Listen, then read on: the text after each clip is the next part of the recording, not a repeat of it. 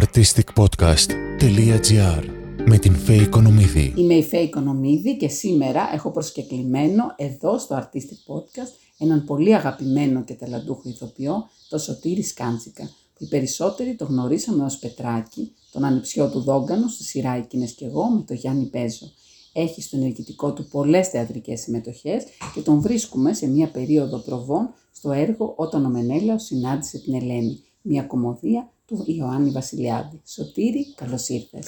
Καλώς ήρθες. Μάλλον καλώς όρισα. Ναι. Γιατί να πούμε εδώ για τους ακροατές ότι ναι, με φιλοξενεί στο υπέροχο σπίτι του. Και γιατί μπαίνεις πρώτη, πρέπει να σου πω, γιατί έχω κάνει ένα όνειρο που είχαμε πραγματικότητα. Γραφείο. Ήθελα ένα δωμάτιο από το σπίτι να είναι γραφείο. Για να είναι όλα μου τα βιβλία μέσα, τα οποία είναι πάρα πολλά. Ευτυχώς διαβασμένα. Οπότε το κάνεις εγγένεια. Βέβαια, εγώ το λέω όπως το έχω στήσει συμβολεογραφείο. Γιατί ναι.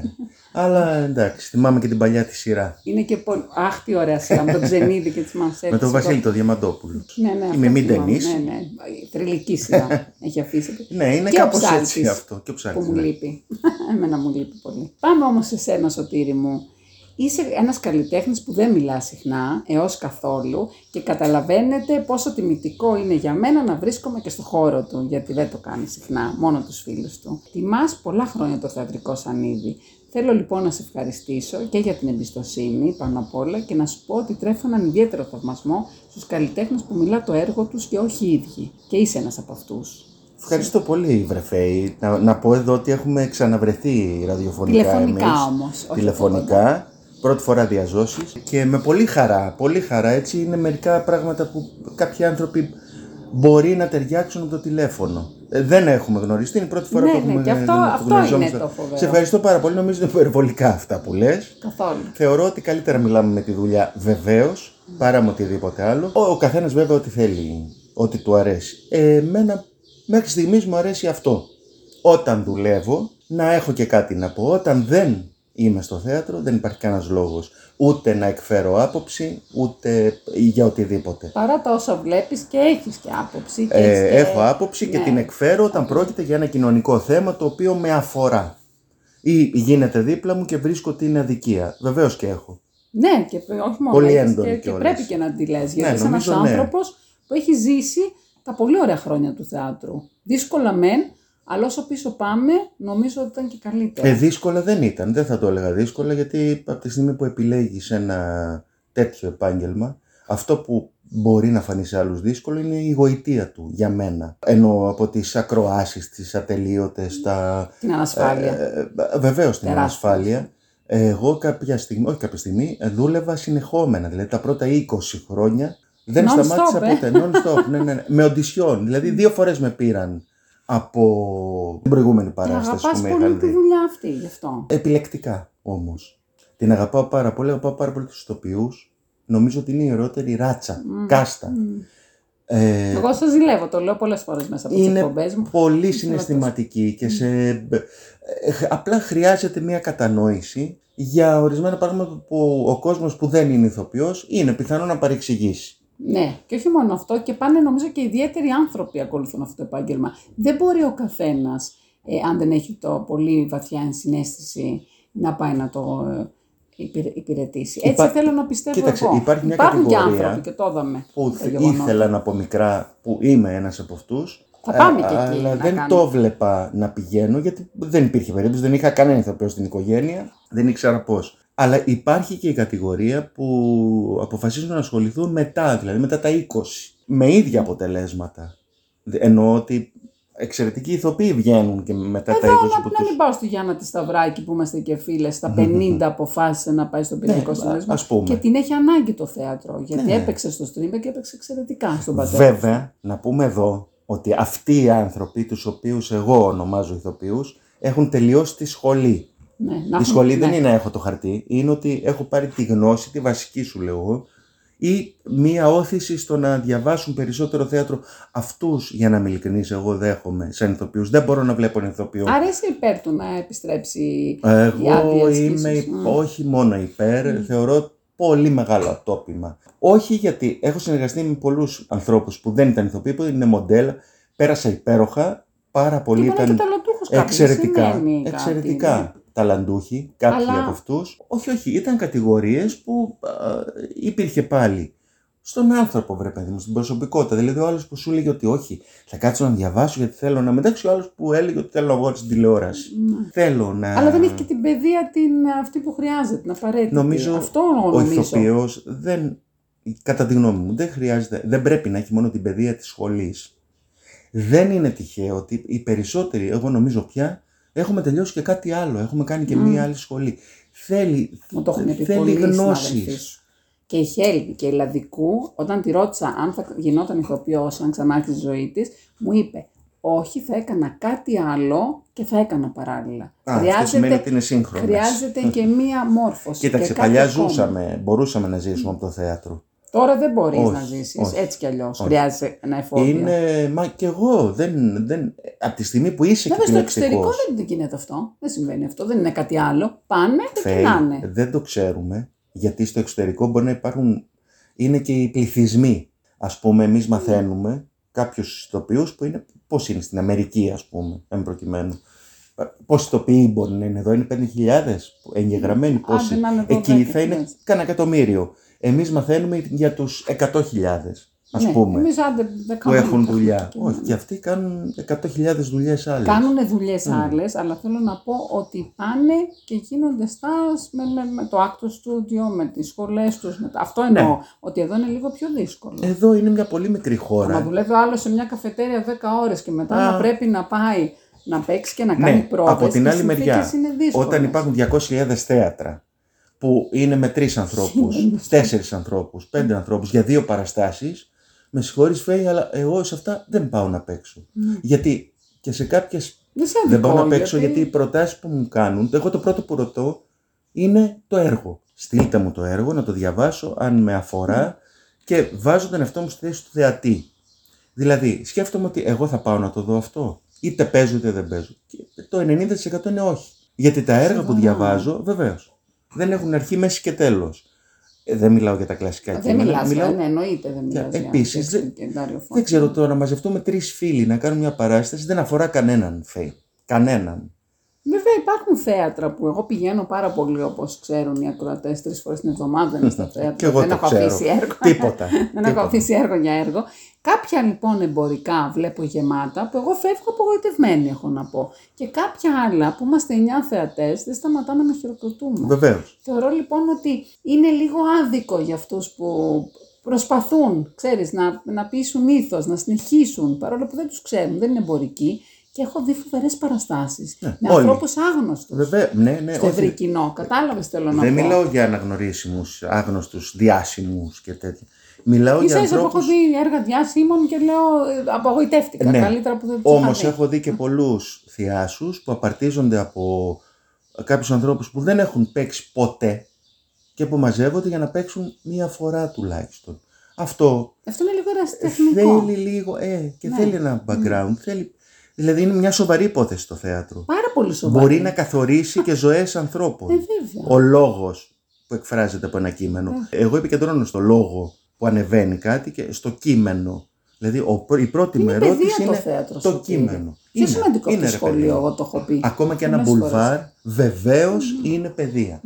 Από τον τρόπο που θα ανέβει και ποιο μπουλβάρ είναι. Και ποιος σκηνοθέτης είναι και αν θα παρέμβει πολύ, δεν θα παρέμβει, θα το αφήσει. Δεν τα απορρίπτουμε συλλήβδιν όλα, ούτε βέβαια τα επικροτούμε. Όσον αφορά τα πάρα πολύ μεγάλα θεάματα, θα χρησιμοποιήσω μία έκφραση που ακούω, συμφωνώ. Με συγχωρείς, αλλά κάποια από αυτά είναι σούπερ μάρκετ. Είναι εμπορικά τελείως. Μα το εμπορικό δεν είναι, για μένα δεν υπάρχει έκφραση. Όλοι εμπορικό θέλουμε να είναι κάτι. Είναι λίγο βιομηχανία. Να έρθει ο κόσμος να μας δει. Ναι, είναι βιομηχανία. Αυτό. Και το χαλάει όμως. Τίποτα δεν χαλάει. Τίποτα. Η επιλογή είναι των θεατών. Το θέμα είναι ότι όταν δεν υπάρχει δυνατότητα να γίνουν μικρότερα σχήματα, λιγότερο φαντεζή, λιγότερο.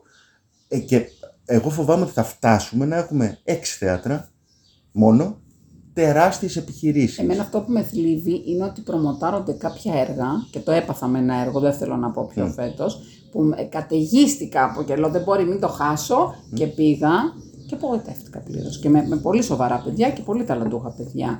Έμεινα άφωνη. Αλλά είναι και το promotion παίζει ρόλο πλέον. Ναι. Δηλαδή, όταν ο άλλος έχει χρήματα, ο παραγωγός, και σε καταιγίζεις τώρα στα μέσα κοινωνικής δικτύωσης, θα πας. Yeah. Δηλαδή, μην κοιτάς εμάς τώρα που είναι κάπως η δουλειά μου και εμένα να ασχολούμαι και ξέρω, όταν το βλέπει ο άλλος, 100 φορές λέει «Α, εκεί θα πάμε». Όταν προβάλλει τις τηλεόραση και λέει «Μην χάσετε αυτή την παράσταση, μην κάνετε, θα πάει». Παρ' όλα αυτά, ναι, δηλαδή, συμφωνώ. Όμως, θα σου πω κάτι επειδή το έζησα. Η εποχή έχει αλλάξει πολύ από παλιά. Το 90, το 2000 δεν υπήρχαν social media. Θέλω να σου πω κάτι. Εγώ όταν ξαναέπαιξα πέρσι, προσπαθούσα και μέσα από τα δικά μου social media να προμοτάρω την παράσταση. Δηλαδή έπαιζα σε μία παράσταση και ήθελα να έρθει κόσμος. Έκανα λοιπόν αναρτήσεις στο Facebook, στο Instagram, με φωτογραφίες την παράσταση, με στοιχεία για το έργο, όχι παραπλανητικά, για το τι θα δουν, ποιοι παίζουν, τις σπουδές τους, τα έργα τους κτλ. Όχι σαν υποχρέωση, ήθελα να έρθει κόσμος. Δεν το έκαναν όλοι. Θεωρούσαν ότι μπορεί να γίνει αυτό μαγικά. Μαγικά δεν γίνεται. Εδώ πέφτουν. Εδώ η Ντέσσε που μιλάμε έχει αναλάβει τα μισά θέατα και διγενεί τα άλλα. Πέραν τούτου όμως, σε παραστάσεις που δεν υπάρχει ο άνθρωπος που το κάνει αυτό, που καλό είναι, δεν ξέρω, δεν είμαι σίγουρος ότι είναι καλό που υπάρχουν οι promoters, τέλος πάντων. Οι άνθρωποι που παίζουν να επιλέγουν παραστάσεις για τις οποίες είναι υπερήφανοι και όχι πήγα για τα προς το ζήν. Θα μου πεις, αυτό είναι μια πολυτέλεια που δεν ξέρεις αν δεν μπορεί. Προς το παρόν την έχω. Εσύ, θέλω να πω, ναι. Ευτυχώς. Όταν η επιλογή μου είναι κάπου που βέβαια δεν ξέρεις από την αρχή, αλλά όταν βλέπεις ότι σου βγαίνει σε καλό, τιμάς την παράστασή σου, θα το πω παντού. Μα πρέπει και όλο. Εγώ το βρίσκω και πολύ θεμιτό να το πούνε. Αν δεν το πούνε συντελεστέ, να το πείτε εσείς. Ναι, δεν γίνεται ως διαμαγείας, θέλω να πω. Καλό είναι λοιπόν όλοι οι ηθοποιοί προσλαμβάνονται σε ένα θίασο να προσπαθούν με την ίδια ζέση για να προμοτάρουν τη δουλειά τους. Και πάμε να πούμε λοιπόν τώρα που είσαι σε αυτή τη δουλειά και κάνετε πρόβες. Να πούμε λίγο για στο κοινό να μας ακούσει. Αυτή η παράσταση λοιπόν ονομάζεται «Όταν ο Μενέλαος συνάντησε την Ελένη». Και τι είναι, για πες μας, λοιπόν, Σωτήρη. Είναι μία διασκευή του Γιάννη του Βασιλιάδη, ενός συγγραφέα που εγώ δεν ήξερα, απλά όταν μου πρότειναν να παίξω, το πρώτο που είπα βέβαια είναι στείλτε μου το κείμενο. Μου έστειλε λοιπόν το κείμενο, ενθουσιάστηκα γιατί. Είναι η Ελένη του Ευρυπίδη, είναι ακριβής διασκευή, αλλά είναι διασκευή. Με έμετρο λόγο, σαν κάποιο έργο του Μπόστ, που εγώ λατρεύω. Ναι, και εγώ. Είναι κωμωδία. Για μένα καθόλου δεν υπάρχουν περιττά στοιχεία, καθόλου φτηνό, πάρα πολύ έξυπνο. Προσεγμένη δουλειά. Πολύ. Ενθουσιάστηκα. Και είναι... Δεν υπάρχει καλύτερο να ενθουσιαστείς. Μα είναι ένα είδος που είναι περίεργο, αλλά εγώ δεν το έχω παίξει ποτέ στο θέατρο. Δηλαδή κωμωδία, αμυγής κωμωδία και γκροτέσκο. Που τρελαίνομαι. Ναι. Να μπορεί, και τώρα, είναι ιδιαίτερο χιούμορ όταν είναι, μπορείς να κάνεις παπάδες. Ναι. Βέβαια τώρα με μαζεύουν, γιατί παρακάνω, αλλά ο Μίμης, ο Κουγιουμτζής, όταν ήμουν στη σχολή, στο θέατρο τέχνης, ο δάσκαλός μου έλεγε ότι κοίταξε να δεις, μου λέει, εσύ έχεις το πολύ το μαζεύω, το λίγο δεν μπορώ να ανοίξω. Οπότε είχα χαρεί και εγώ. Κουβέντα. Νομίζω και με τα συναισθήματα είναι έτσι και με τους...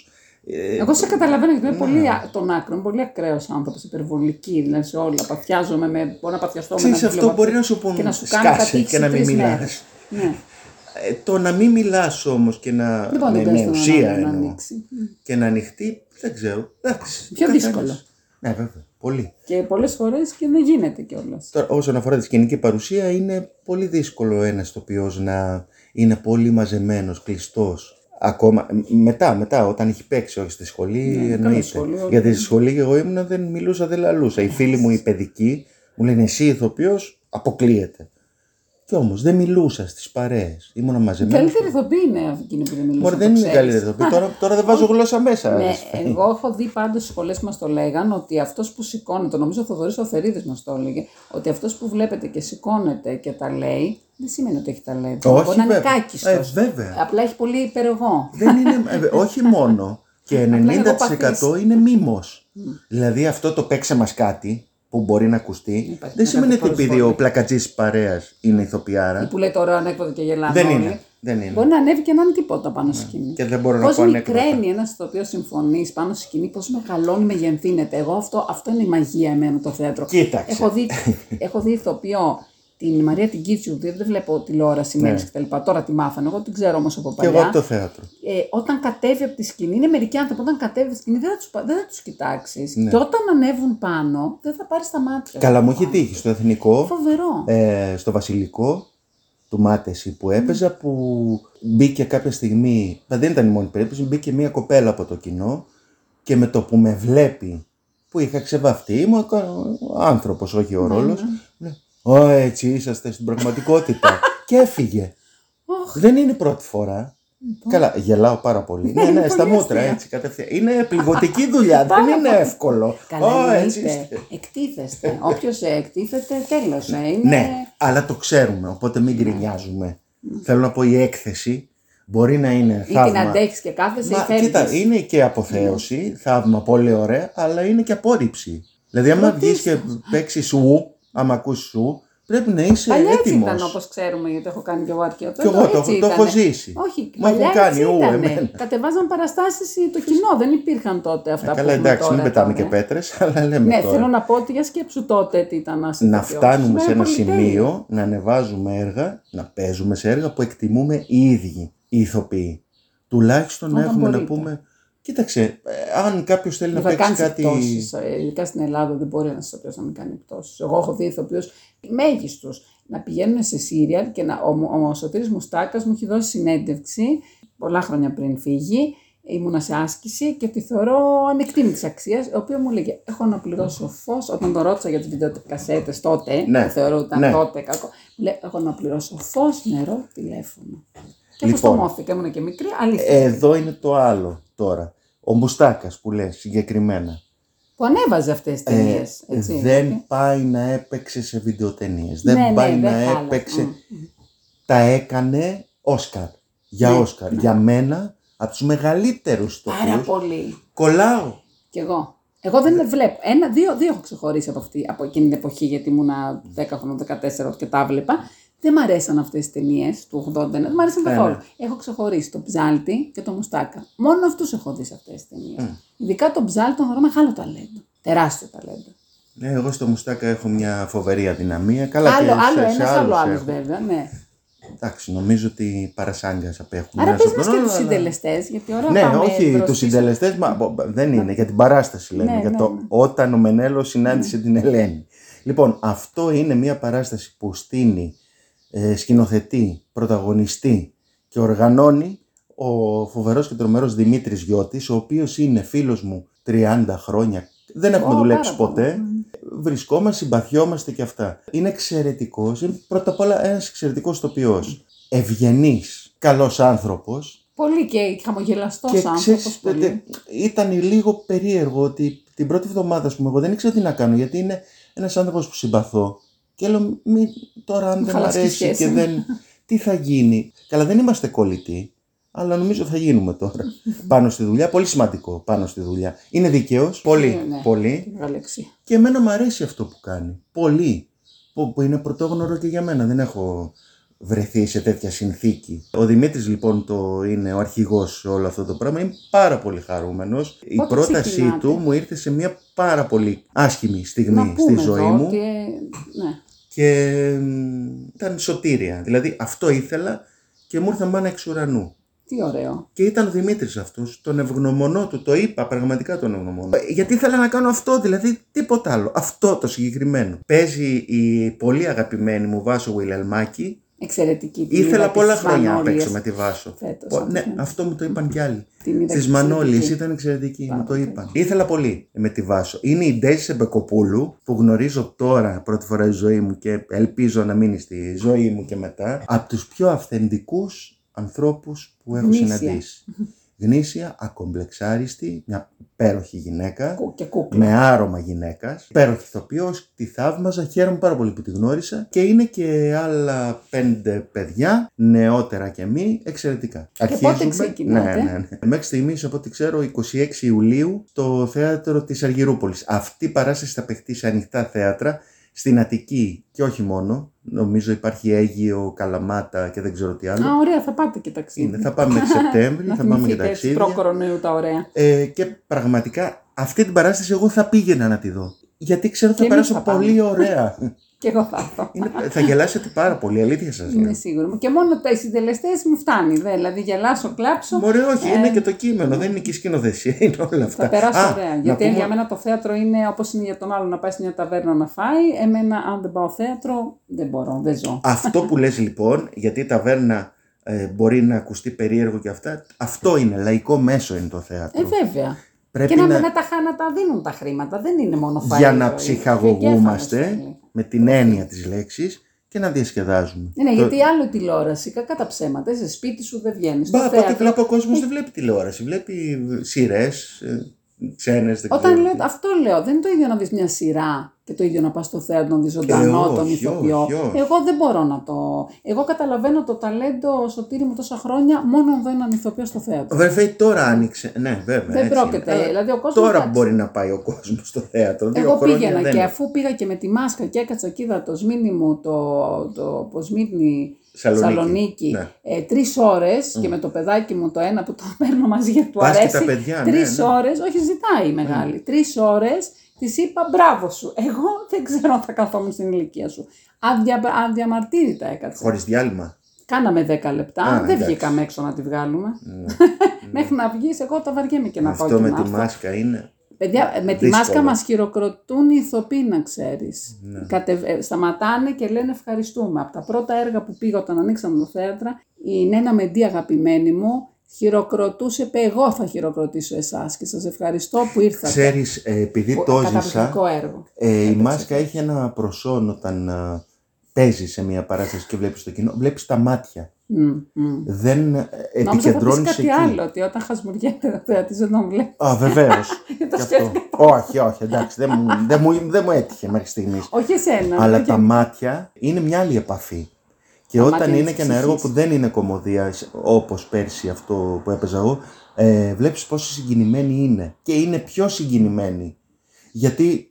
Κοίταξε, να ερχόμαστε στο θέατρο και να σας βλέπουμε σε περίοδο ιού μέτρο με τη μάσκας. Σαν αντίσταση είναι αυτό. Νομίζω ότι είναι μια μορφή...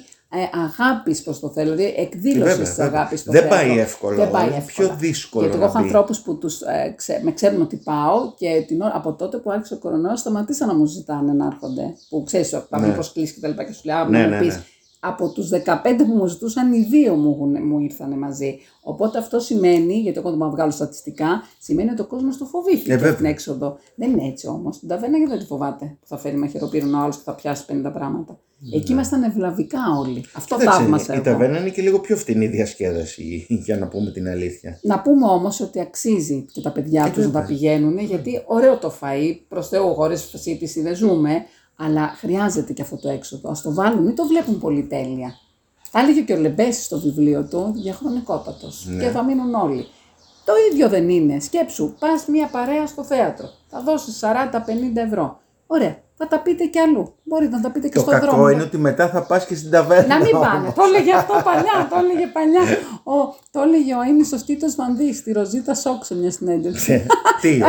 Ότι πάνε μετά στην ταβέρνα. Κόψτε την ταβέρνα, πηγαίνετε μόνο στο θέατρο. Γίνεται. Τα τελευταία χρόνια νομίζω ότι γίνεται. Ναι, έλατε. Είναι και τα μετρό. Συγγνώμη, να συμπληρώσω για την παράσταση ότι τα σκηνικά είναι της Δέσποινας Βολίδη. Εξαιρετική. Επίσης που δουλεύουμε πρώτη φορά. Έχω δει πολλές παραστάσεις. Και τα κοστούμια είναι του Δημήτρη του Στρέπκου, τον celebrity skin δηλαδή. Ωραία. Τα οποία, ειδικά το δικό μου. Νομίζω θα πάτε πάρα πολύ καλά. Και εγώ έτσι νομίζω, Φαίη, έτσι πιστεύω. Ο κόσμος έχει ανάγκη τώρα, πηγαίνει. Νομίζω πολύ. Καλά, έχει πολλές παραστάσεις φέτος. Πάρα πολλές. Ανεβαίνει και ένας Μπόστα από ό,τι είδα, ανεβαίνουν πολλά. Ευτυχώς. Ωραίο είναι. Ναι. Πολύ καλό είναι και εμένα μου έλειψε που πήγαινα. Να δούμε τον καιρό τώρα βέβαια, γιατί τώρα έχει 52 βαθμούς, ξέρω εγώ, μην έχει τον Αύγουστο ή τον Ιούλιο 2. Βροχές, όχι δεν έχει τίποτα βροχές και χαλάνε, εγώ αυτά στεναχωριέμαι. Ή παγετούς, τι να πω. Όχι παγετούς δεν. Εγώ έχω τρελαθεί και με τα λουλούδια εδώ, με τις γλάστες, δεν ξέρω τι να τα κάνω, τα βάλω μέσα να τα βγάλω. Εδώ δεν ξέρουμε, εγώ δεν έχω αρρωστήσει και λέω ευτυχώς, γιατί με αυτόν τον καιρό είναι όλοι κάτω, ξέρει. ούτε από κορονοϊό, ούτε τίποτα. Να σε πάω λίγο τώρα όμως το πώς ξεκίνησες και πώς πήρες αυτή την απόφαση να γίνεις ηθοποιός. Γιατί είπες πριν, είσαι ένα ντροπαλό παιδί, ένα κλειστό παιδί ποιον τόνο. Γι' αυτό. Και πώς έγινε αυτή η μετάβαση, δηλαδή τι ήταν αυτό που σε άλλαξε και πήγες. Δεν έχω ιδέα. Αυτό που ξέρω είναι ότι εγώ όταν μεγάλωνα πρωτο ήρθε τηλεόραση στην Ελλάδα, μπορεί να παίξει κάποιο ρόλο και αυτό. Δεν υπάρχει μία παράσταση που είδα μικρός που να πω ότι πήγαινες όμως. Πηγαίναμε μία-δύο φορές το χρόνο, δεν ήταν κανείς σχετικός από την οικογένεια, από το οικογενειακό περιβάλλον με το θέατρο. Κάποια στιγμή πήγα και είδα στο θέατρο τέχνης βέβαια μία παράσταση, το Γαϊτανάκι του Σνίτσλερ, του Άρθρου Σνίτσλερ, που έμελε να γίνει και ένας πολύ αγαπημένος μου συγγραφέας. Και είπε ότι εγώ θέλω σε αυτή τη σχολή να πάω. Πάρα πολύ δύσκολο. Πήγα φαντάρος στα 18 και εκεί κάποια στιγμή έκανα μία παράσταση στους οπλίτες, στους υπόλοιπους, την οποία έγραψα, σκηνοθέτησα τη μουσική, όλα. Μόνος μου, κείμενα, όλα. Έχοντας δει Λαζόπουλο βέβαια λίγο στο θέατρο κτλ. Και είχα πει ότι αν αυτό πάει καλά θα πάω να δώσω στη σχολή. Πήγε πάρα πολύ καλά, πήγα έδωσα στη σχολή, μπήκα. Στο τέχνης να πούμε εδώ, που δεν έμπαινες έτσι. Κοίτα, έδωσα στο τέχνης, μπήκα πρώτος, παμψηφί, χωρίς δεύτερες εξετάσεις και στο εθνικό που έδωσα παράλληλα, που εκεί ήθελα να μπω, δεν πέρασα ούτε καν στις προκριματικές. Δεν πέρασε η Λαμπέτη, δεν θα έπρεπε ξαναπώ. Καλά, εντάξει, μη συγκρίνω. Όχι, θέλω να σου πω, εμένα δεν μου λέει κάτι μια επιτροπή, γιατί το έχω δώσει κι εγώ στο Υπουργείο. Όχι, μου λέει, δεν ήμουνα καλός. Δεν ήσουν εκείνη τη μέρα. Το κατάλαβες κι εσύ. Ναι, αυτό το πιστεύω απόλυτα, πιο πολύ από το. Το κατάλαβα. Αλλά επειδή είχε άλλη σχολή τέχνης, άλλο το εθνικό. Ίσως είναι ρόλο, και αυτό, βεβαίως. Πολλοί που έχουν πάει τέχνης δεν τους πέρασε το εθνικό. Γιατί πήγαιναν στο τέχνης. Τέλειωσε το θέατρο τέχνης εκεί. Ποιους είχες καθηγητές, ποιοι είναι αυτοί που σε στιγμάτισαν, που θα έλεγες ότι μέσα σου τους φυλάς, τους έχεις αφυλαχτό. Εγώ μπήκα μόλις πέθανε ο Κούν, δηλαδή το 87. Αχ, είσαι σημαντικός. Τι να κάνω, είμαι μεγάλος. Δεν μπορούσα να είμαι πιο μεγάλος. Από αυτά που έχω ακούσει, σκληρός, αυτά που έχουν πάρει ηθοποιοί. Εγώ κλαίω που δεν τον πρόλαβα εγώ να πήγα πάει. Είχα το Λαζάνι, τον Κουγιουμτζή, την Πιτακή για πρώτη φορά δίδασκε η Πιτακή. Την είδα φέτος στην Γραμματέα, τη Γερμανίδα. Ναι, δυστυχώς δεν πρόλαβα να πάω, ήθελα πάρα πολύ να τη δω. Δεν υπάρχει. Δηλαδή αυτή η παράσταση μου μείνε. Τεράστια ηθοποιός. Δεν υπάρχει. Τεράστια ηθοποιός. Και άνθρωπος τεράστιος. Η μορφολογία της, την ώρα που μιλάει. Ξεχνάς ότι είσαι σε θέατρο. Εγώ την είχα δασκάλα, την τρεπόμουν τόσο πολύ. Που όταν πρωτοάρχισε δεν πήγαινα στο μάθημά της, δεν είχα πάει 2 εβδομάδες και ντρεπόμουν ότι δεν θα είμαι καλός. Και κάποια από στιγμή, συστολή. Ναι. Με βρίσκει στο διάδρομο, μου λέει να σου πω, γιατί δεν έρχεσαι. Φοβάμαι ότι δεν... Μου λέει καλά, έλα, μπες μέσα, αν δεν σ' αρέσει, φύγε. Πες μου, δεν μ' αρέσει, φύγε. Εντάξει, εκεί με υποχρέωσε. Υπέροχη. Για μένα είδα τον τρόπο που μίλησε μετά την παράσταση. Κοίτα και από τις πιο γοητευτικές γυναίκες που έχω γνωρίσει εγώ. Εξαιρετικά γοητευτική. Μα δεν φαντάζεσαι να το δεις. Αν ξανανεύει, γιατί ενδέχεται να το ξανακάνει, μην το χάσει κανείς από τις παραστάσεις που ήταν να μην πάω και τελευταία στιγμή πήγα και είπα πόσο τυχαία. Μου έμαθε πολλά και κάτι συγκεκριμένο ήταν ότι κάποια στιγμή μου είχε δώσει Άμλετ, πρόβες τώρα στη σχολή. Και κάνω εγώ πρόβα και μου λέει, να σου πω, μην το σέβεσαι. Μα είναι Σέξπιρ και αυτά. Μου λέει, ναι, δεν έχει σημασία. Τι λες έχει σημασία. Πώς είναι ο ρόλος. Πολύ σημαντική κουβέντα τότε. Δεν χρειάζεται. Να το απομυθοποιήσει λίγο αυτό που έχεις μέσα σου για το Σέξπιρ. Γιατί να πας στην ουσία του πράγματος. Το ότι παίζω Σέξπιρ, θα πάω να παίξω τι είμαι, στο όμφο. Πώς. Ο Σέξπιρ πήγαινε μέσα στα καφενεία. Πολύ σημαντική κουβέντα. Πολύ. Βοήθησε πολύ. Υπέροχη ήταν η Πιτακή, όπως και ο Κουγιουμτζής ήταν υπέροχος. Καλά, θεατράνθρωπος. Και πολύ χιούμορ. Είχα τον Κωστή τον Καπελώνη, ο οποίος κάνει υπέροχες παραστάσεις και τώρα. Ναι. Και κατά καιρούς ερχόταν ο Γιάννης, ο Καρατζογιάννης, ο Τζο. Αυτή. Ποια ήταν η πρώτη σου δουλειά που θυμάσαι, δηλαδή? Επαγγελματικά ήταν. Που βγήκες και ήσουν ηθοποιός πια, το κοινό από κάτω, ούτε πρόβες, ούτε τη σχολή. Μόλις τέλειωσα τη σχολή, με πήραν στο Διπεθέ Ιωαννίνων, που ήταν η μαριχουάνα της μαμάς μου, είναι η καλύτερη, Ντάριο Φω, εντάξει, και δύσκολο. Με την Αμαλία την Κίζα. Κομποδία ήταν, καλά, πολύ δύσκολο, δεν το είδα γιατί ήταν ευχάριστο. Όχι, για πρώτη φορά μην το λες. Δεν είναι εύκολο. Μας κόψεις τα φτερά. Εντάξει, ένα γιο έκανα, οπότε. Καλά, λόγω και ηλικία. Ωραία ήταν. Ωραία. σημαντικά. Μετά ήρθαν κάποιοι ρόλοι. Τι εννοώ σημαντικά. Εγώ ήθελα στη σχολή, μας το έλεγε ο Λαζάνης, ότι μην νομίζετε ότι θα παίξετε αυτά που παίζετε στη σχολή, θα τα παίξετε στο θέατρο έξω. Ναι, το λες όλες τις σχολές. Ναι, όμως εγώ τα έπαιξα. Ναι. Τα είχα στόχο, τα έπαιξα. Όχι όλα. Το επιδίωξες. Ήθελα πολύ. Η πρώτη παράσταση που ήταν έτσι θρυλική ήταν ο ήχος του όπλου, που την έκανε ο Βαγγέλης Θεοδωρόπουλος. Με την αρρωγή της Ρένης, γιατί το κάναμε στην Καλαμάτα.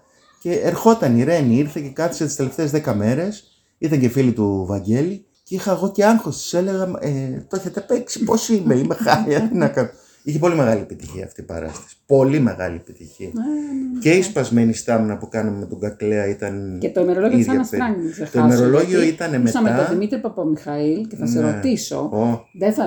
Δεν μπορώ να βρίσκω ανθρώπους με αυτούς τους δύο μύθους, γιατί κακά τα ψέματα δεν θα το. Αξεπέραστο ζευγάρι, η Αλίκη και ο Δημήτρης. Ό,τι και να λέγεται. Και ήμουνα και στο διπλαστενό. Του έφευγα πετύχει. Στο Χαλάνδρια. Όχι, στη Λυκείου. Εγώ με ένα Λυκείο στη Συγχώρου έναν αυτή. Το πατρικό μου ήταν από εκεί. Στην πολυκατοικία της Κατίνας Παξινού. Έκανε μια οντισιόν ο Διαγόρας ο Χρονόπουλος τότε και πήγα για την Άννα Φρανκ. Κοίταξε, είναι μία από τις δύο φορές, νομίζω δύο, που έχω παίξει πραγματικό πρόσωπο. Όχι την Άννα, τον Πέτερ.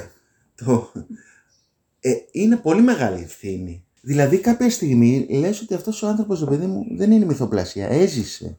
Και έζησε. Πώς έζησε είναι η Άννα Φρανκ. Δεν είναι ότι πρέπει να έχεις σεβασμό, είναι ότι δεν μπορείς συναισθηματικά να μην εμπλακείς με αυτό. Τεράστια επιτυχία, τεράστια όμως. Το κέρδος, όλος ο θίασος, για να μην αδικό κανένα, νομίζω ότι είναι ωραιότερος θίασος, πλάσματα. Έχω δει φωτογραφίες εγώ. Ναι, ήταν ο Παπαμιχαήλ, βέβαια η Ελένη Κούρκουλα που το έκανε ουσιαστικά με το Διαγόρα. Η υπέροχη, αγαπημένη μου, καταπληκτική Αντιγόνη, Γλυκοφρύδη, ο Νίκος ο Βαροφάλου, ο Κώστας ο Τριανταφυλόπουλος. Κοίτα, είναι τρίχες. Κοίταξε, είσαι και τυχερός, γιατί αυτά τα cast που μου λες και διηγείς εδώ πέρα, είσαι από αυτούς που λέμε τυχερούς στον χώρο. Μα είσαι καλά να παίζω με τον Παπαμιχαήλ, αφού είχαμε σκηνές που πριν. Ποια περίοδο ήταν? 93-94. Είχε γίνει ο Πετράκης. Όχι. Όχι, δεν έχει γίνει ακόμα. Όχι, αυτό ήταν 96-98. Α, ήταν πιο μετά. Το Εκείνες και εγώ. Ήτανε μετά. Για να σε ρωτήσω, με πρέπει δυσκολία να ήταν. Πρέπει αυτό. Να σε πάω. Πώς πήγες εκεί, γιατί αν είναι μια πόρτα, κακά τα ψέματα. Παλιά μου τεχνικό σκηνό με οντισιόν. Είχε κάνει στον Τιουάτα μία οντισιόν για πολύ κόσμο, να δει νέα παιδιά. Και... Δεν ήξερες για ποια δουλειά, δεν ξέρατε. Όχι. Εγώ πήγα για άλλο. Και μία γενική για το Στούντιο Άτα για τις παραγωγές του. Νομίζω πέρασαν τότε, το έχω ξαναπεί, 500 άτομα, πήραν 2. Ένα αγόρι, ένα κορίτσι, χρησιμοποίησαν νόμετα. Το αγόρι ήμουν εγώ, το κορίτσι ήταν η Πέγκη, Τρικαλιώτη, που είμαστε και στη σχολή μαζί. Εντάξει, τη λατρεύω. Και κάναμε 2-3, δηλαδή εγώ έκανα ένα τμήμα ηθών. Το πρώτο. Αυτό λάτρευα το τμήμα ηθών. Έκανα το πρώτο που ήταν υποτίθεται ο πιλότος, 2 ώρες. Ήταν μια τηλεταινία. Εξαιρετικό ήταν αυτό. Μόνο το έχω δει κιόλας. Αυτά τα έβλεπα. Με την Μπέτη Λιβάνου έκανε, το γιο της Μπέτης Λιβάνου. Είσαι πάρα πολύ τυχερός. Πολύ ωραία. Και με την Πέτη Λιβανού έχεις παίξει. Καλά, τεράστιο. Μου μείνει και αυτό το σημάδι. Δείχνω τώρα, επειδή είναι ραδιόφωνο, μια μαχαιριά στο χέρι που έγινε αληθινή σκηνή. Ναι. Τι λες, έχεις πάρει, να μας αντιλήξεις αυτό. Ήτανε με το Μανουσάκη που... Μανουσάκης. Όχι, ο Μανουσάκης, υπέροχα περνούσαμε. Ναι, αλλά είναι πολύ αληθινά τα πλάνα του. Ναι, και είχαμε μια πάλι με ένα μαχαίρωμα που υποτίθεται ότι ήταν ο... Δεν μπορώ να βρω τη λέξη. Ο φίλος της μάνας που ήταν. Εραστής. Ναι. Όχι. Τι να πω. Ο άνθρωπος που την οθούσε στην πορνεία. Ο Νταβαντζής. Ναι, αυτό. Δεν υπάρχει λέξη. Και ο Απόστολος Σοφιανός. Και είχαμε μία πάλι που αυτός είχε. Εγώ ήμουν ο γιος. Και τι έκανε στη μάνα μου, δεν έκανε στη μάνα μου. Και έχει μία πάλι με μαχαίρι, αλλά έφυγε το μαχαίρι και με έκοψε. Με έσφαξε. Εγώ, επειδή ήταν η πρώτη μου δουλειά στην τηλεόραση, για να μην με βρίσουν, να μην διακοπείς σκηνή, σκέπασα το. Όχι, κουβέντα. Δεν κατάλαβε κανείς τίποτα. Και τελειώνει η σκηνή και ακούω το Μανουσάκι που λέει. Την έκανα ανοιχτή και το κρατούσα. Και ακούω το Μανουσάκι που λέει, παιδιά, να το πάμε. Του λέω τι, άλλη μία, και ανοίγω το χέρι και βλέπει το πανικός. Με πήγαν, με ράψανε, πήγα, συνέχισα. Ωραία εμπειρία! Φοβερή! Άμα δεις τη σκηνή, γιατί δεν βάλαμε άλλο βέβαια. Είναι ψεύτικο όμως. Δεν φαίνεται αληθινό. Αλήθεια. Ναι. Κι όμως το αληθινό, γιατί πήγα να το καλύψω εγώ. Α, γι' αυτό. Να μην φανεί για το ρακόρ μετά. Φαίνεται ψεύτικο, αλλά μετά δεν μπορούσαμε να το γυρίσουμε γιατί ήμουν ήδη σφαγμένος. Και πάμε και στο Πετράκι. Και μετά λοιπόν γίνεται η οντισιόν αυτή, παίρνουν εμάς. Έπαιξα σε ένα Εσύ αποφασίζεις, σε ένα Έρωτα και πάθος, σειρές τότε. Το Εσύ αποφασίζεις, το θυμάμαι. Το Εσύ αποφασίζεις μάλιστα με την Μπέγκη. Παίξαμε με τον Στέφανο Στρατηγό. Α, έχεις παίξει και με τον Στέφανο. Ναι, το γλυκύτατο Στέφανο Στρατηγού. Το έχουν πει ότι όσο έκανε τον κακό και το αντίθετο ήταν. Ήταν υπέροχος. Και έκανε και τον παππού. Και κάποια στιγμή ξέρω ότι γυρίζεται το Εκείνες και εγώ με άλλο ηθοποιό. Και ξαφνικά με παίρνουν τηλέφωνο και μου λένε: Θέλει να σε δει ο Μπέζος για το Εκείνες και εγώ. Μα λέω: Έχουν αρχίσει. Ναι, μου λέει: Σταμάτησαν.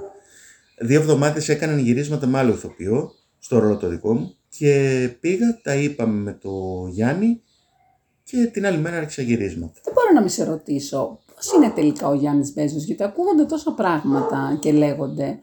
Νομίζω η συνεργασία σου δεν ήταν πάρα πολύ καλή. Είναι ένας εξαιρετικός τοπικός. Εγώ πριν πάω να παίξω μαζί του, τον είχα δει σχεδόν σε όλες τις παραστάσεις που έπαιζε. Για μένα από τους σπανιότερους τοπικούς, τεράστιο ταλέντο. Τον είχαν κόψει 100 φορές. Τον είχαν κόψει πού, στις σχολές που πήγαινε. Εγώ ότι έβλεπα και τον θυμάμαι πολύ έντονα στο Αποθήκη της Αλίκης Γεωργούλη, το θέατρο, μια παράσταση, ήταν συγκλονιστικός ηθοποιός. Οπότε... Έχει φτάσει εκεί που πρέπει. Δηλαδή είναι καταξιωμένος ο άνθρωπος και αναγνωρισμένος. Τώρα, χρόνια. Απλά τον συνέχεια λένε για εκείνον ότι είναι λίγο πιστός. Γιατί. Πολύ ο χαρακτήρας του. Κοίταξε να δεις. Δικαίωμά του κιόλας. Βλέπω πολλές δηλώσεις του όταν καταφέρουν να του πάρουν δηλώσεις, γιατί είναι και φιλικός. Εγώ που έχω πάει να του μιλήσω μετά από παράσταση, προχωράει. Ο Τάσος ο Κωστής μου μίλησε. Εκείνος προχώρησε. Είναι πολύ αυστηρός. Πάρα πολύ. Και λοιπόν, εμένα μου αρέσει πολύ. Αυτά που λέει. Έχει δίκιο. Είναι κατά τη γνώμη μου απόλυτο. Είναι και ουσιώδη, δεν είναι πολλά, εγώ δεν είμαι έτσι σίγουρα εννοείται, αλλά αυτό που κάνει, όχι το σέβομαι απόλυτα, μακάρι να μπορούσα να το κάνω. Μα οφείλουμε να σεβαστούμε τις απόψεις των ανθρώπων. Δηλαδή, μα δεν είναι ερετικές οι απόψεις του. Ναι.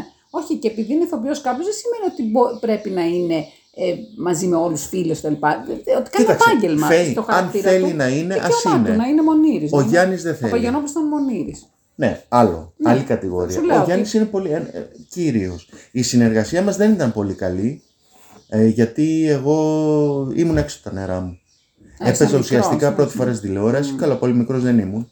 Όχι, αλλά ήταν κομμωδία, δεν είχα πολύ πατήματα. Ήμουν κι όμως έπαιζες πολύ. Εμένα μου αρέσεις πάρα πολύ. Ναι, εμένα καθόλου. Αλήθεια, ναι, εντάξει, δεν μπορεί να σ' αρέσει. Σε πολλούς ανθρώπους συμβαίνει αυτό. Καθόλου. Αλλά εμένα μου αρέσει πολύ γιατί ακριβώς ήταν αυτό που θέλαν στο ρόλο. Και μας το έχουν πει. Ακριβώς αυτόν, τον τύπο που είναι και λίγο με το θείο και είναι. Εγώ επειδή είχα δει το παλιό. Το πρόλαβα με τον Κωνσταντάρα και τον Γιώργο τον Κωνσταντή στο ρόλο το δικό μου. Ο Κωνσταντής ήταν τα μάμου. Ήταν αυτό. Εγώ δεν μπορούσα να κάνω το ζεμπρεμιέ. Έπρεπε να είναι λίγο. Δεν ξέρω. Εντάξει, εγώ δεν ήμουν ευχαριστημένος. Πάντως όλος ο κόσμος οφείλει στον Πετράκι, νομίζω, μεγάλη αναγνωρισιμότητα. Βεβαίως, γιατί επίσης το έχω ξαναπεί. Ακούστε, αυτή ήταν μια δουλειά που είχε πολύ μεγάλη επιτυχία. Όχι τόσο στην πρώτη προβολή, το ξέραμε, όσο με τις επαναλήψεις και όλα αυτά. Ακόμα παίζεται. Είσαι με τα καλά. Θεωρώ. Δεν σταματήσει αυτό. Με πήρε μπάλα. Το μπορέσει να πάρει μια μπάλα της επιτυχίας. Ναι, μπορεί. Ήταν μια πολύ καλή σειρά με εξαιρετικούς ηθοποιούς. Μετά δεν ανοίξαν και άλλες πόρτες. Όχι, κλείσαν οι πόρτες μετά. Έκλεισαν οι πόρτες γιατί ήταν. Εγώ μέχρι τότε είχα κάνει θέατρο πολύ. Μετά λοιπόν με έπαιρναν για θέατρο, όχι αυτό που ήθελα εγώ. Να πάω να κάνω. Το Πετράκι. Ναι. Φυσικά δεν θα πήγαινα να κάνω τον Πετράκι ποτέ. Στο θέατρο ενώ σε κάποιον που. Εδώ υπήρξε και. Το κόστος σε αυτά. Της επιτυχίας είναι ότι μετά θέλει πολλή δουλειά να του πετάξει αυτό το πέπλο. Μα και πάνω. Στην τηλεόραση. Αυτά μου πρότειναν. Μετά δεν ήθελα να τα κάνω. Έκανα ένα παρεμφερές, αλλά το έκανα για κάποιο λόγο συγκεκριμένο, για δύο συγκεκριμένους. Ο σκηνοθέτης ήταν αρχικά ο Ανδρέας ο Μορφωνιός που ήταν και στο Εξαιρετικός. Ναι, δεν λες και όχι στον Ανδρέα. Και είμαστε και φίλοι με τον Ανδρέα. Μα δεν λες και όχι. Και βέβαια. Και το άκρο οικογενειακών ήταν φανταστικό. Η σειρά, εγώ για να είμαι ειλικρινής, δεν πήγα επειδή ήταν τόσο ο Ανδρέας, όσο γιατί. Έγραφε και πρωταγωνιστής ο Γιώργος ο Κωνσταντίνου, που τι να πω, δηλαδή. Ήμουνα στη βράβευσή του. Α, ναι. Τώρα που έγινε, δεν έχει μήνα. Και ευτυχώς που τον τίμησε. Τον τίμησε μάλιστα η Αιγυπτιακή Ένωση. Ναι, το είδα. Εξαιρετικό. Και πόσο υπείων τόνου να βλέπεις αυτόν τον άνθρωπο με όλη αυτή την καριέρα, αυτό είναι μάθημα για μένα. Να το δίνουν στους δραματουργές. Εγώ στη τηλεόραση δεν έχω περάσει καλύτερα. Με τον Κωνσταντίνο. Εγώ τον λάτρεψα, δεν τον έχω δει ποτέ. Έχουμε περάσει πολύ ωραία. Πολύ κλειστός. Συγκινήθηκε και το είπε. Ναι, από όλα τα βραβεία που έχω πάρει, σήμερα νιώθω υποχρεωμένος. Μας είπε για τους γονείς του, μας είπε πώς ένιωθε. Δεν μιλάει τόσο πολύ. Μου το έκανε. Όχι. Δεν μιλάει. Όχι. Ένιωσε τέτοια συγκίνηση. Ξέρεις, ρε Σφίλη, σε πολύ και είχε μεγαλώσει με μεγάλους γονείς. Και με άλλους τοπίους. Και με το Φυσούν και με αυτά. Εάν είναι. Μερικοί είναι πολύ κλειστοί άνθρωποι, έχουν δει τα πάντα, τώρα θα έρθει ένα παιδάκι να τους πει οτιδήποτε. Εάν δουν όμως την εκτίμηση, σου λέω εγώ, δεν σου λέω το θαυμασμό. Ναι, το σεβασμό, στο πρόσωπό. Καλά, ο σεβασμός σε όλους, όχι στους παλιούς μόνο, στους μεγάλους. Ναι, αλλά θέλω να πω, φαντάσου τώρα έναν Κωνσταντίνο να. Το καταλαβαίνω. Με τον Κωνσταντίνο αρχίσαμε σχεδόν ούτε καλημέρα, καταλήξαμε ότι εσένα θα σου γράψω το επόμενο. Ναι, τα ίδια λέτε σε όλους και γελούσαμε πάρα πολύ. Αυτό δεν. Ο Μπουρδούμης έκλαιγε. Είχε έρθει και μόλις από την Βελπίδων, γιατί είχαν αρχίσει καταθέσεις και τα λοιπά με την γυναίκα του. Και ήρθε, τον είδα, το κατάλαβα δηλαδή, φοράγε τα ίδια ρούχα ο καημένος και ήρθε για να τον τιμήσει και δεν άντεξε. Διάβαζε ένα λόγο και έκλαιγε. Δηλαδή, μίλησε για τον Γιώργο Κωνσταντίνου. Ο Βλαδίμηρος, δεν έχω ακούσει πιο ωραία λόγια. Ναι, παίζαν μαζί και είπε: πρέπει να είναι πατέρας μου. Το είπε και γελάγαμε. Κοίταξε. Σε κάποια άλλη ζωή. Μιλάμε για έναν από τους μεγαλύτερους τοπίους, έτσι. Και, είπαμε, μας δείξανε πάλι τον προφιτερόλ και είπε: αυτό ήταν τόσο. Λέει, το έκανα. Λέει, δεν ήξερα ότι θα με κυνηγάει όλη μου τη ζωή. Και κάποια στιγμή στα γυρίσματα τον μπέρδεμα ήταν η σειρά. Θα παίξει πάλι. Και θα σου πω κάτι. Τηλεόραση. Όχι, θα παίξει τώρα αρχαία τραγωδία. Είχε πολύ πλάκα γιατί κάποια στιγμή όταν πια μιλούσαμε πολύ με τον Κωνσταντίνο. Τι τυχερός που είσαι. Μου έλεγε για την Ναθαναήλ. Ότι είχαν δεσμό. Το λέω γιατί βγήκε τώρα πάλι. Εγώ δεν το είχα ακούσει. Και είχα μείνει εγώ άφωνο στον κοιτάω. Το ξέρω. Και γυρνάει και μου λέει: γιατί ρε με κοιτάς έτσι, δεν πιστεύεις. Ναι. Λέω, μα για μένα ήταν μία από τις 2-3 ωραιότερες γυναίκες του σινεμά. Συμφωνούμε εδώ. Μου λέει, εγώ τι είμαι. Ναι, καλά, η ομορφιά της Έλενας δεν έχει. Γελούσαμε πολύ με το. Η ομορφιά της Έλενας είναι ανάλογη Ρόμι Σνάιντ. Για την Ελλάδα που λέμε και ντροπή, έχω πάρει και συνέντευξη από τους Ελλάσκαρες, στα Δημοτική Σύμβουλο. Κούκλα, κυβερνητικά θες. Αυτό το βλέμμα και αυτά τα χαρακτηριστικά της Έλληνας να φάνε, δεν είναι. Ναι, και τη σκεφτόμουν προχθές γιατί διάβασα πάλι το δημοσίευμα και σκεφτόμουν ποιες εγώ έβρισκα φοβερές περσόνες στο. Δεν σημαίνει ότι είναι σεξι ή γλυκιά ή αυτό. Ωραίες στο σινέμα και έλεγα ότι είναι η Ναθαναήλ. Άκου τώρα γιατί τις έβγαλα, έκανα τόπ. Εγώ έχω θέμα και με τα στατιστικά. Ναθαναήλ. Σοφία Ρούμπου. Μου άρεσε πάρα πολύ. Λίλη Παπαγιάννη, το απόλυτο κλάσ. Το μάτι. Ναι. Ανδρέας Φιλιππίδης. Και Καρέζη. Τέτοια πρόσωπα, δεν νομίζω. Και με τα μέσα γυναίκες. Τότε, ακόμα παιδιά, σκέψου σήμερα που πέφτουν 500 φίλτρα, εκεί μιλάμε ότι ήταν ένα πλάνο και πήγαινε και δεν μπορούσε να ξαναγυριστεί. Απίστευτα, ωραία. Το ασπρόμαυρο βέβαια παίζει ρόλο. Και βέβαια έχουν όλοι σε ένα κοινό παρονομαστή, κλάσ. Ναι. Είναι αλφα. Που λέμε, αλλά εμένα η πρώτη και καλύτερη, εντάξει, για το θέμα, η Λαμπέτη. Αυτό που είχε η Λαμπέτη, το ξέρω, για πολλούς ανθρώπους βέβαια δεν ισχύει, αλλά όταν ακούω την ανθρώπινη φωνή όλα τους στρίδα που λέει, που νομίζω ότι βλέπεις, δεν νομίζω ότι το έχει άλλος άνθρωπος, δεν θα μπορέσει. Για μένα φωνή. Το έχει μία ακόμα, Παξινού. Παξινού, καλά, δεν τη βάζω, πιο πάνω την έχω. Γιατί την Παξινού, τη Λαμπέτη. Ακούω από ηχογράφηση, τώρα επειδή είπες για τη Λαμπέτη και την ανθρώπινη φωνή, ακούσε ρε παιδί μου τώρα της Παξινού ένα πράγμα που είναι βέκιο. Δηλαδή είναι και κλαίω με το ματωμένο γάμο το ένα μικρό μαχαίρι που εγώ δεν την πρόλαβα γιατί όταν έφυγε όταν ήμουν 4 ετών. Και εγώ 5 νομίζω, 6 κάπου εκεί. Βεβαίως. Εγώ ήμουν στην πολυκατοικία. Λοιπόν, όταν πέθανε η Παξινού ήμουνα με τη μαμά μου και τον μπαμπά μου στην Πατησίων. Βγαίναμε από ένα κατάστημα να περάσουμε στην Πατησία να πάμε απέναντι και δεν ξεχάσω, ξαφνικά σταμάτησαν και έβαλε η μαμά μου τα κλάματα. Που δεν της άρεσε, ότι το θέατρο τίποτα. Της λέω τι έγινε. Λέει πέθανε Παξινού. Το έχω πάθει με την Καρέζη, δεν την έχω δει να κλαίω. Καλοκαίρι στη Σέριφο. Μαύρο κλάμα. Καλοκαίρι στη Σέριφο και μου λέει καλά, γιατί κλαις, δεν την ήξερες. Γιατί αν πελάτησε τον μπαμπά μου, δεν την πρόλαβα. Εγώ τσανιάτα του μπαμπά μου, γιατί με είχε κάνει μεγάλος. Στη Σέριφο, ήσουν και εγώ μέσα στη Τζιγιά με και μια παρέα με τη Μελίνα την Ποτέλη μαζί. Και μάλιστα μου λέει η Μελίνα, ρε εσύ Σωτήρη, όποτε πάμε διακοπές πεθαίνει κάποιος, δεν ξαναπάμε. δεν ξαναπήγαμε. Πέθανε, είχε πεθάνει φοβερό, νομίζω όλη η Ελλάδα ότι θρηνούσε την Τζέμι. Όλοι. Για να είμαι ειλικρινής, δεν έγινε αυτό που έγινε με τη Βουγιουκλάκη. Η Βουγιουκλάκη είναι ξεπέραστο, αφήστε, είναι ένα άλλο πράγμα. Και το τι έκανα εγώ. Εγώ ήμουν 3 μέρες στη Μητρόπολη. Είναι απίστευτο αυτό που πέρασε, γιατί έκανα και με την Άριελ προσφάτως στην Κωνσταντινίδη συνέντευξη. Και αυτό μου έλεγε και εκείνη που βγήκε και το είπε και άλλος ένας τώρα τελευταία, ότι ήταν άλλος, ο Ιάσονας Τεντοφιλίπης, άλλος στη σκηνή, άλλο κάτω από τη σκηνή. Πώς είχε καταφέρει. Καλέ, το καλύτερο χιούμορ που υπάρχει. Ναι, αλλά πώς είχε καταφέρει να την αγαπήσουν τόσο πολύ. Γιατί εγώ ξέρω το γιο του, το Γιάννη. Για το να έχεις γονείς αυτούς τους δύο, εδώ έχουμε τους ανώνυμους. Έχουμε και δεν μας κάνουν τη ζωή μας. Σκέψου να έχεις αυτά τα ονόματα. Τι φορτίο είναι. Ναι, αλλά είναι φορτίο για ένα παιδί. Αυτό λέω εγώ την πλευρά του Γιάννη. Για σκέψου όλη η Ελλάδα και όλα τα παιδιά να θέλουν να έρθουν σπίτι σου γιατί τον είχα στη γειτονιά και όλοι θέλανε την παρέα σου και δεν ξέρεις αν θέλουν εσένα για αυτό που είσαι. Είναι βαρύ φορτίο, νομίζω. Πάμε όμως λοιπόν ξανά, γιατί έχουμε πάει σε όλους τους ωραίους ηθοποιούς.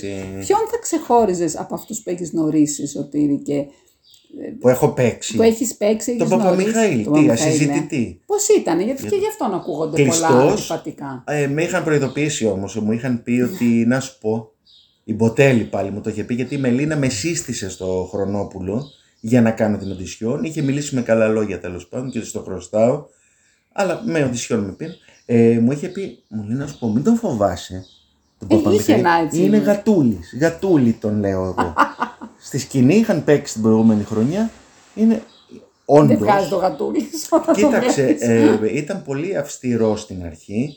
Μετά συνέβη ένα περιστατικό που δεν θα το πω, που έγινε. Λιώμα. Τα είχα πάει πολύ καλά σε εκείνη την παράσταση. Οπότε αυτό πάντα είναι ένα έναυσμα για να είσαι πιο αποδεκτός, άγνωστος μεταξύ γνωστών. Μεταξύ διασύμων. Υπέροχα και μου είχε κάνει εντύπωση αφού τελειώσαμε. Ήταν και 192 παραστάσεις τότε, δεν ήταν 5. 192 τα έγραφα. Τα μετρούσα. Την επόμενη χρονιά έπαιζε στο Πόρτα και πήγα να τον δω. Και λέω τώρα θα με θυμάται. Φαίη.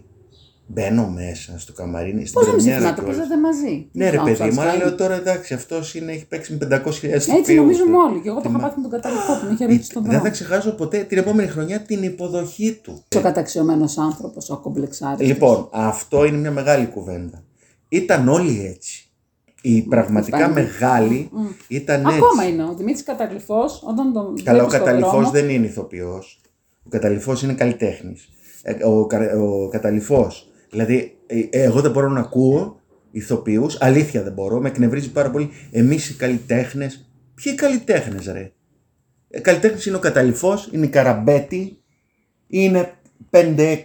Πάντως είναι, τον λατρεύω και τον είχα στη σχολή. Συγγνώμη, αυτό το έχει πει, θα πεθάνει, η Βάνα Μπάρμπα. Το έχει πει η Βάνα Μπάρμπα, όχι για τον Καταλληφό, το έχει πει για την Καραμπέτη. Είπε και λέω κοίτα να δεις τι λέει, εγώ είμαι ανήκω στη showbiz. Είμαι διασκεδάστρια. Οι άλλοι είναι καλλιτέχνες. Δεν είναι. Ο καλλιτέχνης ήταν ο Μικελάντζελο. Είναι ο Καταλληφός. Τι έχει περάσει, παιδιά. Μπορεί ο άλλος να ζήσει με τόση αυταπάρνηση. Ο Βογιατζής είναι το ίδιο, ας πούμε, με κάποιον άλλον που. Έλα τώρα. Δεν είναι καλλιτέχνες. Δεν είμαστε καλλιτέχνες. Ηθοποιοί είμαστε. Τους έχεις βάλει. Βλέπω ότι έχεις κάνει την κατανομή. Δεν μπορώ να ζήσω έτσι ασχητικά. Και με τόση στοχοπροσύλωση σαν και αυτούς. Η Καραμπέτη εμένα δεν μου άρεσε. Θέλω να παίξω Μπέκετ, αλλά έχω μεγαλώσει και πήγα και τον είδα φέτος στην παράσταση. Όχι αυτή που παίζει τώρα από το χιόνι, την προηγούμενη του Μπέκετ. Ναι. Ξετρελάθηκα. Καλά, το βλέπω πάντα. Καλά, είναι τεράστιος ηθοποιός. Ναι, παιδιά, δηλαδή νόμιζες ότι είναι 50 χρονών. Δηλαδή η μετουσίωσή του. Σε μια πολυθρόνα βουλιά, όλη την ώρα κάθεται σε μια πολυθρόνα. Είναι και με μαύρα γυαλιά. Η καρδιοφιλιά που είπα, γιατί είπα τώρα κάτι, μη μείνει έτσι. Εμένα δεν μου άρεσε παλιά. Τόσο. Είναι πιο τηλεοπτική, αλλά εγώ την είδα στο θέατρο και. Το ότι η καρδιοφιλιά θα μπορούσε να είχε γίνει, γιατί υπήρξε σεξ σύμβολο. Ναι. Θα μπορούσε να το εκμεταλλευτεί. Καθόλου. Θα μπορούσε να βγαίνει στα περιοδικά. Καθόλου. Και ότι βγαίνει μόνο σπάνια όταν έχει παράσταση, ναι. Ποια το κάνει. Πάρα πολύ λίγες για να μην πω καμία. 3, 4, 5. Δεν σου λέω ότι είναι το σωστό. Δεν εκμεταλλεύεται καθόλου τίποτε. Αυτό που είναι. Καθόλου. Είναι τη νοιάζει η ουσία. Όπως και τον καταλήφω. Όπως... Δεν είμαστε σε ένα τορβάλι πονόλι. Σίγουρα δεν είμαι εγώ σε αυτό. Είναι, δηλαδή είναι φτηνό σε σχέση με τον. Μ' αρέσει και να το επικροτήσω. Είσαι ένας άνθρωπος που είσαι μες στον χώρο που υμνείς κάποιους άλλους. Φυσικά, γιατί. Στο επάγγελμά σας δεν συμβαίνει συχνά. Δεν κοιτάμε τι λένε, το λένε και κόσμο. Άλλοι. Όχι, καλά το λένε, γιατί εγώ τώρα 2 χρόνια ασχολούμαι μόνο με ηθοποιούς. Κάνω πολιτιστικό, ναι, αμυγός. Ναι. Πηγαίνω και βρίσκω και παλιούς και δεν έχω και. Πηγαίνω παντού. Και μ' αρέσει να μιλάνε, θεωρώ το podcast. Και τι σου έχουν πει κακιά κουβέντα, ας πούμε. Λένε off the record πολλά, δεν τα λένε on record. Εγώ δεν θα πω ποιοι και πώς, γιατί το σέβομαι απόλυτα και είναι η γνώμη τους. Αλλά υπάρχουν πισόμπλατα μαχαιρώματα τόσο πολλά που έχουν υποστεί και θα σε πάω τώρα στο Me Too. Επειδή έχω κάνει με παλιούς, υπήρχαν, ανέκαθεν υπήρχαν εκεί παρενοχλήσεις. Όχι αυτού του μεγέθους και όχι αυτού του θράσους. Υπήρχαν. Η Ρίκα Διαλινά που υπήρξε πανέμορφη και με 3 πτυχία, μου έχει πει περιστατικά on air. Δηλαδή τα είπε, μπορώ να τα πω. Με τον Τζανετάκο τους έφερε δαχτυλίδι, ας πούμε, να ντρέψουμε. Την παρενόχληση. Όχι, θέλω να πω, πάντα υπήρχε. Υπήρχαν και κακές παρενοχλήσεις. Σήμερα λοιπόν πάμε εδώ που γίνεται, καλώς έσπασα, αν ρωτάς εμένα, αν μπορώ να πω τη γνώμη μου, καλώς έσπασε το απόστημα αυτό, γιατί δεν είναι και δουλειά να είσαι σκηνοθέτης, να φωνάζεις οντισιόν και κλεισμένο το θυρών και να φεύγει άλλη αναμαλιασμένη από το φόβο της και να αλλάζει επάγγελμα. Ούτε αυτό το θεωρώ σωστό. Αλλά πες μου τη γνώμη σου, γιατί έχεις ζήσει και τα χρόνια της επιτυχίας της τηλεόρασης και πολλούς ανθρώπους που έχουν ιδιαιτερότητες. Επίσης, έχω ζήσει και σε άλλες δουλειές που η παρενόχληση πήγαινε σύννεφο. Ναι, και στα νοσοκομεία. Περισσότερο. Και... Εγώ άκου να σου πω, Φαίη, γιατί έχω πολύ συγκεκριμένη άποψη γι' αυτό. Τη δική μου πλευρά θέλω να διαχωρίσω τους άντρες από τις γυναίκες που έχουν παρενοχληθεί. Ανήκω στους άντρες που είχαν μια συμπαθητική εμφάνιση. Άρα θα μπορούσαν να έχω. Φαίη μου, δεν θα πήγαινα για οντισιόν 12 το βράδυ στο σπίτι σκηνοθέτη, όμως δεν πήγα ποτέ. Σίγουρα θα σου ζητηθεί κάτι ύποπτο. Όχι ιδιαίτερα. Δεν θα πήγαινα όμως, δεν θα έφτανα να. Οκ, ένα. Να σου πω κάτι. Τη δική μου την άποψη. Την αντρική άποψη λέω. Όχι, οι γυναίκες είναι άλλο κεφάλαιο. Πράγμα, ναι. Εγώ μπορούσα και να δείρω.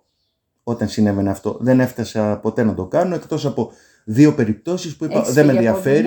Όχι, δεν έχω φύγει από δουλειά γιατί έχω επιλέξει να είμαι σε δουλειές. Ποιος θέλει, ρε παιδιά, να παρενοχληθεί και να δεχτεί. Ποιος θέλει να δεχτεί κάτι και να βγει στην παράσταση και να ξέρει ότι είναι ο γκόμενος ή η γκόμενα του παραγωγού ή του σκηνοθέτη. Ποιος το θέλει αυτό. Πού οδηγεί αυτό το πράγμα. Ότι εγώ δεν πιστεύω ότι από τα κρεβάτια γίνονται οι καριέρες. Δεν το πιστεύω. Καλά κάνεις και δεν το πιστεύεις. Γιατί δεν το έχω δει ποτέ να γίνεται. Τρώνε τη θέση κάποιου. Έχει συμβεί, σημαίνει ότι ο άλλος. Ναι, ρε παιδί μου, αλλά είχε και ταλέντο, είχε και το ένα, είχε και το άλλο. Να κάνει καριέρα θα έχει ταλέντο. Δεν μπορεί από ένα κρεβάτι ακριβώς να κάνεις καριέρα. Επίσης δεν αποκλείω το να ερωτευτούν 2 άνθρωποι μεταξύ τους. Μεγάλη ερώτηση. Και ο ένας άλλος σκηνοθέτης ή ο παραγωγός. Συμβαίνουν αυτά και είναι και μαζί και μπορεί να κάνουν και μαζί. Οι γυναίκες σαφέστατα είναι πιο ευάλωτες, έχουν λιγότερη μυϊκή δύναμη. Και μπορεί να μην το υποψιαστείς. Τη μία την περίπτωση από όλο το μητού την ήξερα. Ξέρω τη μία κοπέλα που το κουβαλούσε πολλά χρόνια. Όχι, για άλλη περίπτωση. Πολλά χρόνια το κουβαλούσε και το είπε. Ήξερε για την Τζένι Μπότση. Α, για το Σπυρόπουλο. Καλά, ξέραν πολύ για το Σπυρόπουλο τελικά, όχι μόνο από την Τζέννη. Εγώ ήξερα μόνο για αυτό. Εσύ ξέρεις από την Τζέννη, από άλλες κοπέλες που το είχαν υποστεί. Και ήξερα ότι ήθελα να το πει και πραγματικά το χάρηκα που το είπε. Και καλώς το είπε για να καταστραφεί κάποιος. Δεν είναι να καταστραφεί, είναι πληρώνει το τίμημα των επιλογών του όμως. Γιατί και αυτό το δεν πληρώνει κανείς τελικά συνέπειες στο τι κάνει, το βλέπουμε και στην οδήγηση. Δεν χρειάζεται να πάμε μακριά. Πατάς άνθρωπο και φεύγει. Θέλω να σου πω κάτι. Κάποιες περιπτώσεις από αυτές βέβαια, που είναι και τώρα και στα δικαστήρια και αυτά. Εκτός ότι δεν έχει αποδειχτεί κάτι, εγώ διαφωνώ στο ότι είναι εσωθεατρικές περιπτώσεις. Ούτε η Μπότση μπορεί να το αποδείξει 20 χρόνια μετά. Όχι. Να πούμε την αλήθεια. Και αυτό δεν αποδεικνύει. Κάποια πράγματα όμως δεν αφορούν στο θέατρο, αφορούν στον άνθρωπο. Ναι. Θέλω να πω το... Νομίζω το θέατρο πήγαινε, νομίζαν ότι θα το βάλουν, αλλά τελικά το θέατρο δεν είναι ποτέ τίποτα. Ποιος, ρε Φαίη μου, δηλαδή πάει κάποιος με έναν σκηνοθέτη, έναν ηθοποιό, για να τον βάλει... σε μια παράσταση. Ναι. Για να τα πούμε και πως. Ενώ δεν είναι ηθοποιός, ας πούμε, λέω εγώ. Δεν αναφέρομαι σε κάποιους συγκεκριμένους. Όχι, μα συμβαίνουν. Πώς γίνεται αυτό? Γιατί να παίξει την παράσταση που δεν είναι ηθοποιός? Επειδή τι? Επειδή είναι ογκόμενος ή εγκόμενα κάποιου. Αυτό συμβαίνει αυτό. Άρα. Τώρα μιλάμε όμως. Μήπως και από τα δύο μέρη. Μιλάμε και για τους βιασμούς, μιλάμε και για την εξουσία. Το βιασμό κάποτε. Δεν τον συζητώ. Αν αποδειχτεί οποιοδήποτε βιασμός. Γενικά δεν πιστεύεις ότι η εξουσία που έχει ένας σκηνοθέτης, ένας παραγωγός του δίνει. Έτσι νομίζει αυτός, ότι του δίνει αυτομάτως και το δικαίωμα. Όπως και το Φιλιππίδη τώρα που δικάζεται. Πιστεύω ότι αυτό. Όταν εγώ τα πιστεύω τα κορίτσια τους έλεγα θα σας δώσω ρόλο, ελάτε. Και άλλοι. Να σου πει τώρα ένα μεγάλο όνομα που δεν το έχεις ακούσει, δεν ξέρεις ότι τα κάνει αυτά. Και σου πει, έλα από το θέατρο, θα πας. Και περιμένεις να βγεις. Για σκέψου εσύ την πρώτη εντυσιόν που σου πάνε, ελάτε. Το μυαλό σου ήταν κάτι μέσα στη χαρά. Να πάω στο θέατρο, μια κανονική ώρα, να μιλήσω για το έργο. Ναι, και ας πει, έλα, γιατί ο τρόπος που το λέει ένα στάρ. Με τους άντρες είναι άλλο. Ναι. Επιμένω. Αλλά θα πω εδώ, δεν πάει το μυαλό σου. Πρόσεξε, δεν πάει το μυαλό σου όμως ότι ένας όνομα σαν του Φιλιππίδη. Δεν πάει και το μυαλό σου ότι κάνει τέτοια πράγματα επίσης. Γιατί ξέρεις ότι είναι παντρεμένος, έχει μια καριέρα, δεν έχεις το ακούσει ποτέ. Γιατί εγώ έπεσα από τα σύννεφα. Εμένα δεν μ' άρεσαν το παιδί, δεν έχω τίποτα. Και εγώ έπεσα από τα σύννεφα. Πολλοί πέσανε από τα σύννεφα. Που το ξέρω τον Πέτρο από το θέατρο Τέχνης. Ναι, και πολλοί ηθοποιοί φίλοι του, συνάδελφοί του είπαν δεν το ξέραμε. Που σημαίνει αυτό το πράγμα ότι δεν το φαντάζεται και άλλη κοπέλα. Μα δεν έχεις ακούσει και τίποτα. Γιατί και για τον Σπυρόπουλο δεν είχαν ακούσει πολύ. Ξέραμε μεταξύ σας. Δεν έχω δουλέψει με κανέναν από αυτούς που κατηγορούνται τώρα. Όμως τους ήξερα σχεδόν όλους και έχω κάνει πολύ παρέα με κάποιους. Μα και παιδιά έχουμε κάνει με τον Λιγνάδη πολύ ηθοποιοί και δεν το ξέρανε. Δεν έκανα παρέα. Δεν είχα ιδέα. Ναι, μα είναι κάτι προσωπικό αυτό. Είναι μια περίπτωση που δεν ήταν εσωθεατρική. Ναι. Επίσης. Αυτό ήταν στην ιδιωτική του ώρα. Αλλά εκμεταλλευόταν βέβαια την εξουσία που του δίνει η ηθοποιία και η σκηνοθεσία. Εγώ διαβάζω διάφορα δημοσιεύματα. Εκμεταλλεύτηκε ότι ήταν πασίγνωστος. Πότε ήταν παιδιά πασίγνωστος ο Λιγνάδης? Ήταν όνομα στο χώρο. Πού? Το θεατρικό. Βεβαίως. Ναι. Στο θεατρικό χώρο. Ναι. Στα παιδιά ήταν όνομα. Πήγαινε στα παιδάκια και ήταν όνομα στα παιδιά βάλει. Αυτά. Το ξέρανε. Εγώ νομίζω πήγαινε και τους έλεγε να με δει στο θέατρο, τους καλούσε. Έκανε στον Billy Elliot ολόκληρη οντισιόν για να διαλέξει ποια παιδιά θα πάνε. Περιμένω πραγματικά αυτό το κλισέ. Το τι θα πει δικαιοσύνη, περιμένω αυτό. Να σου πω κάτι άλλο. Ένα άλλο όνομα που έχει εμπλακεί. Πείτε μου ρε παιδιά, του Χαϊκάλη. Τι έχει αποδειχτεί από αυτά? Πρώτα απ' όλα δεν υπάρχει καμία καταγγελία. Δεν το ξέρω. Μπορεί να είναι πέφτουλας, μπορεί να αυτό. Δεν έχω ιδέα, δεν το ξέρω. Ναι, έχει γίνει καταγγελία. Δεν έχει γίνει από ό,τι ξέρω καμία καταγγελία. Γιατί αυτό σταμάτησε να παίζει? Κατά τη γνώμη μου, ένας σπουδαίος τοπίο. Πολύ καλός τοπίο. Μα τον είχα δει και τον κορυφαίος. Πριν βγει αυτό. Γιατί σταμάτησε αυτό? Ωραίο είναι που έγινε το MeToo. Δεν το συζητώ για τις καταγγελίες των γυναικών. Έκανε μια παράσταση και πήγε. Και θα γίνει αστρολόγος. Ναι. Όχι, ένα λεπτό. Να διαφορήσω τις κοπέλες, την Πινελόπη, την Παπαχραλάμπου. Αυτά δεν τα συζητώ. Δεν είναι τρελές. Είναι εξαιρετικά πλάσματα, είναι κυρίες. Το διαχωρίζω. Τα άλλα. Ξέρω εγώ. Κρατάς και μια. Εγώ και οι φίλοι μου, η γενιά μου. Τα γόρια σου λόγω τώρα. Δεν διανοηθήκαμε να πάμε σε οντισιόν μεσάνυχτα στα σπίτια. Δεν πήγαμε. Έχοντας εμπιστοσύνη στον εαυτό μου, τι να σου πω. Στον εαυτό μας δεν ξέρω. Πάντως πιστεύεις ότι θα υπάρξει ένα καλύτερο αύριο για το θέατρο μετά από αυτά? Εγώ πίστευα όταν άρχισε αυτό ότι θα είμαστε όλοι με το σεις και με το σας στις πρόβες μετά. Ότι θα είμαστε μη με ακουμπάς, μην αυτό. Η αλήθεια είναι ότι γίνεται πλάκα τώρα. Εντάξει, δηλαδή, γίνεται πλάκα. Φυλάω, τη βάζω, λέω παρενόχληση. Γίνεται μια πλάκα. Νομίζω θα έρθει η ισορροπία όμως που πρέπει. Μωρέ, δεν είχα συναντήσει εγώ τέτοιους ανθρώπους. Εντάξει, εγώ νομίζω θα φοβούνται. Εγώ νομίζω αυτοί που είναι να μην φοβηθούν δεν θα φοβηθούν. Με κατώδικαστήρια και με κατώδυνες. Αυτό που βγήκε για τον σκηνοθέτη. Ναι. Εγώ την Άννα Τσουκαλά μου το είχε πει από πέρυσι, δεν το έχω βγάλει. Δεν ξέρω. Η αλήθεια είναι ότι μαζεύονται καταγγελίες. Ξέρεις τι γίνεται, Σωτήρη? Όταν ανοίξει ένα στόμα, εγώ βλέπω ότι ανοίγουν άλλα 10 από πίσω. Περιμένουν. Γιατί είναι η πρώτη που θα το κάνει. Ναι, η πρώτη που θα μιλήσει, μετά βγαίνουν άλλες 10. Δεν είναι φίλες μεταξύ τους. Ναι, θέλω να πω, δεν είναι φίλες μεταξύ τους αυτές όλες. Όχι. Η πλάκα είναι ότι πετάγεται μία από εδώ, μία από μερική. Ναι, αλλά θα πρέπει να αποδειχτεί ότι λένε αλήθεια και οι υπόλοιποι, οι καταγγέλλοντες. Δηλαδή όλο αυτό. Όντως καλώς ανοίγουν αυτά τα αποστήματα. Μήπως και σωθούν οι πληγές. Δεν θα έπρεπε να υπάρχουν αυτές οι περιπτώσεις. Αλλά πάντα θα υπάρχουν, όπως είπες πριν, σε όλα τα γέννη. Παρ' όλα αυτά, στο δικό μου τη δημοσιογραφία δεν έχει. Η εικόνα που είδα εγώ του Φιλιππίδη πάλι σήμερα το πρωί που ήταν, πήγε στα δικαστήρια, που ήταν με θηροπέδες και τα λοιπά. Με λυπεί. Όλους μας λυπεί. Τεράστιος ηθοποιός. Με λυπεί και να σου πω, με λυπεί όχι μόνο για το Φιλιππίδη, με λυπεί. Γιατί θα πει κάποιος, ναι, ρε, την κοπέλα δεν σε νοιάζει. Ναι, ότι δεν είναι αυτή η εικόνα του θεάτρου. Δεν είναι αυτή. Το θέατρο δεν παθαίνει κάτι. Όπως έπαθε, σου λέει τώρα όλοι οι ηθοποιοί είναι έτσι. Όχι, ο κόσμος το αποδεικνύει γιατί έρχεται. Και δεν ξέρεις τι. Το χειρότερο είναι οι τηλεδίκες για μένα, δεν είναι αυτό. Οι άνθρωποι που πάμε το θέατρο δεν θα επηρεαστούν. Τι πράγμα είναι αυτό όμως. Δηλαδή είχαμε αυτό, τώρα έχουμε την Πισπυριγκιάδα, μετά θα έχουμε το. Δηλαδή εντάξει. Καλύψαμε έναν ολόκληρο πόλεμο, μια φτώχεια, να ακούμε τα ίδια και τα ίδια. Γι' αυτό δεν βλέπω εγώ. Να σου πω κάτι, ρε Σφίλη. Μα να ανακαλύψουμε τώρα τι έκανε η Πισπυρίγκου, τι ώρα ήταν.